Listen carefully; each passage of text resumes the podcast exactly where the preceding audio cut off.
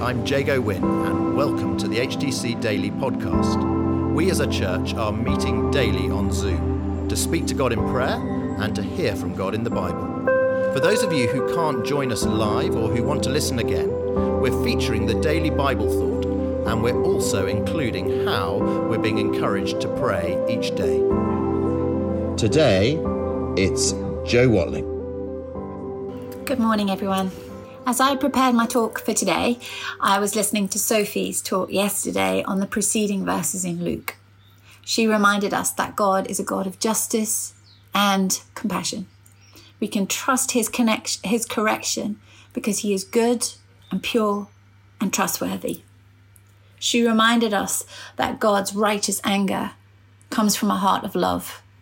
God's heart has been broken by the way the scribes and the Pharisees have added to God's perfect law and made it impossible for his people to follow him. God will have seen the discouragement his people suffered as a result, and no doubt many of his people will have simply given up because the weight of trying to obey so many laws would have been too much. Sophie reminded us that in contrast, God's yoke is easy and his burden light. He encourages us to come to Him when we are weary, and He will give us rest. So, with Sophie's words ringing in our ears, let's look at today's passage from Luke chapter 11, verse 47 to 51. Woe to you, because you build tombs for the prophets, and it was your ancestors who killed them.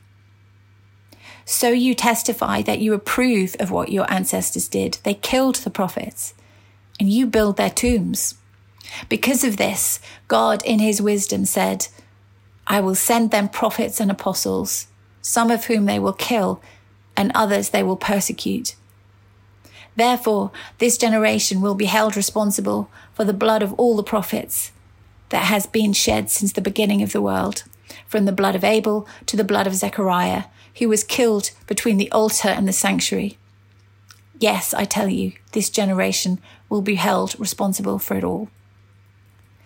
In the book of Chronicles, we learned that the Lord, in his mercy and grace, sent prophets to the people to bring them back to him. But the people wouldn't listen. Then the Spirit of God came on Zechariah, the son of a priest, who also tried to persuade the people to turn from their worship of idols and come back to their Heavenly Father.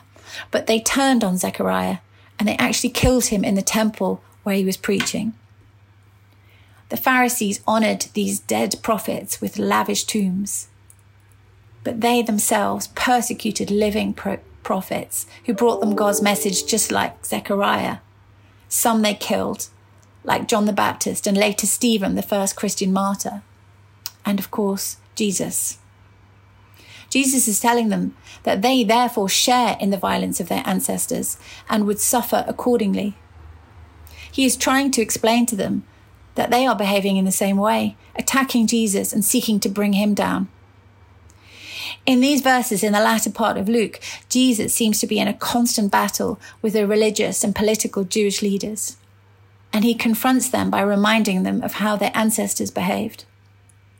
As Jesus' ministry on earth progresses, these learned church leaders, lawyers, scribes, Pharisees become more and more intent on destroying his ministry and his message. Jesus points out that their legality is far removed from the love of God, from God's true heart. Jesus never minced his words when confronting legalism and hypocrisy. And he despises anyone who hinders his people from connecting with their Heavenly Father. Remember the words in Matthew 18, verse 6.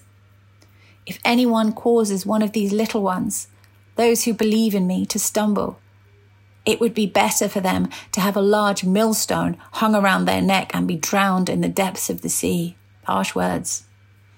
God's love, word about love and justice has been twisted by the scribes. They made it so difficult for the people to learn about God's heart and follow him that they had destroyed God's word in the process. They had added so many impossible laws and rules of their own that God's heart was no longer visible to the people, and they were desolate as a result and much in need of a Saviour. Jesus is telling them, sorry, excuse me. for some reason, this still happens today. So many Christian leaders slip into legalism. And so many of us Christians fall into the trap again and again of feeling that we just don't measure up, that God's yoke is not easy or light, it is weighty and burdensome. Instead of God's word being light and truth and bringing us freedom, it brings condemnation and guilt. I love what Paul says in 1 Corinthians 5, verse 21. God made him who had no sin to be sin for us, so that in him we might become the righteousness of God. Let's think on that for a second. We are the righteousness of God. When we are feeling weary and burdened and wondering how to please God, how to serve him, just remember we are the righteousness of God because Jesus died on the cross for us to take away our sin. Because of his grace, it is so empowering and life giving. Remember those words in Ephesians 2 that Rima spoke on a few months ago with the title, Grace is for Everyone. Ephesians 2 verse 8, for it is by grace you have been saved through faith, and this is not from yourselves. It is the gift of God, not by works, so that no one can boast. For we are God's handiwork, created in Christ Jesus to do good works, which God prepared in advance for us to do. It's so easy that we are to, to believe that we are nothing like those Pharisees. But whenever we start to think that we are saved and loved by God because of something we have done, we start to destroy Jesus' message just as they did. And we, just like God's people in the Old Testament, can start to turn to idols to make us feel better about ourselves. We can look for our value and worth in money and possessions, in worldly pleasures, in the adulation of others.